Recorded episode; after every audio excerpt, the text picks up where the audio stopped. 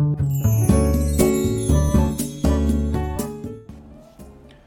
宮正人のシャロシラジオ。皆さんこんにちは。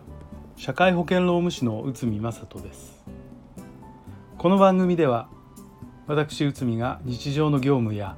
日常のマネジメントで感じたことをお話しさせていただいております。今回は採用時のリスク、こちらについて解説いたします。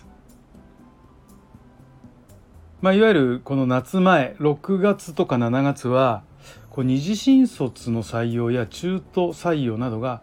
活発となっている時期と言われます。まあ、会社として採用活動について気をつけることがありますと。それは社員を募集する際の労働条件の明示についてです。まあ、労働条件の明示、書面で交付が必要なものをちょっと整理させていただくと、いちばんめに業務内容、にばんめに契約の期間、さんばんめに働く場所、よんばんめに仕事の開始時刻、終了時刻、ごばんめに残業があるのかないのか、ろくばんめに休憩休日について、ななばんめはお給料について、はちばんめ社会保険等、こちらについてですね。これらの条件については募集してきた人に誤解を与えないように分かりやすくいい表現で表示をしないといけません。これは職業安定法という法律で決まってます。そして労働条件を偽って募集をかけたり広告を行った場合はこの法律によってろっかげつ以下の懲役またはさんじゅうまんえん以下の罰金と定められています。さらに募集の条件と採用後の労働条件とが異なり、トラブルとなるケースがよくあるのです。まあこれに関連する裁判があります。まあこれをえっと丸一商店事件ということで、へいせいじゅうねんじゅうがつの大阪地裁のものです。まあこれ実際残業が多い社員がいたと。で別にもう一人雇用して残業をやめてもらおうとしたと。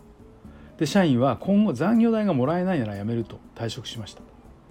この社員の採用時の募集は退職金ありと記載があったんです。で退職後退職金がもらえないの、もらえないので裁判を起こしました。そして裁判所は次の判断をしたということで、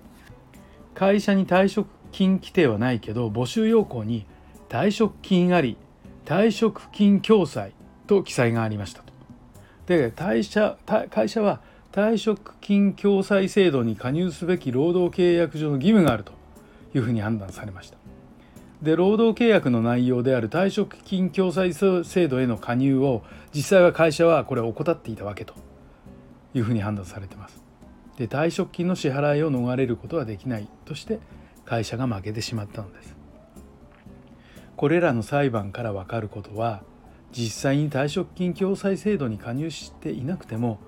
求人票に退職金があること、退職金共済制度に加入することが明示されていた場合には労働契約の内容となり退職金支払いの義務があるということになるのです。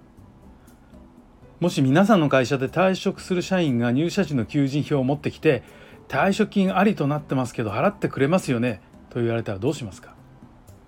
退職金規定がなくても支払わなければならなくなるかもしれません。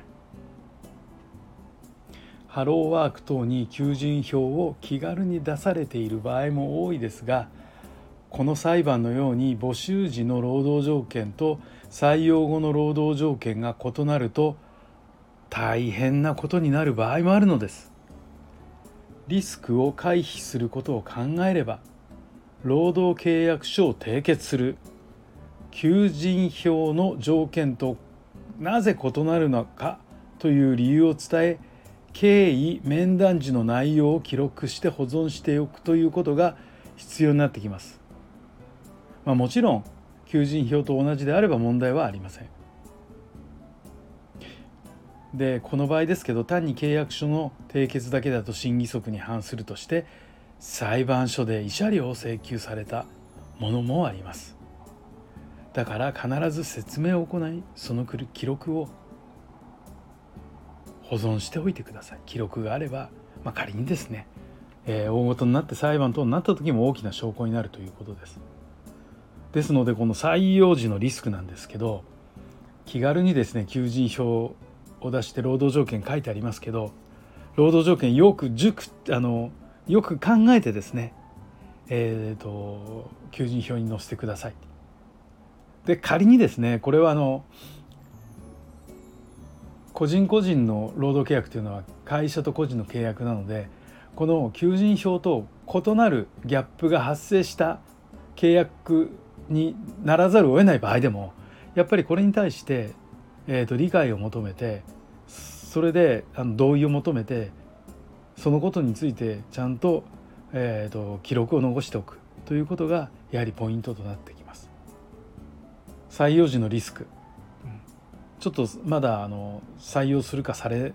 されるかどうかわからないし、なるべく多くの人に、えーと、求人票増えてほしいなんていうような思いもあるのかもしれませんけど、この辺のリスクもですねやはり考えていかなければいけないというふうに思います。本日もお聞きいただきありがとうございました。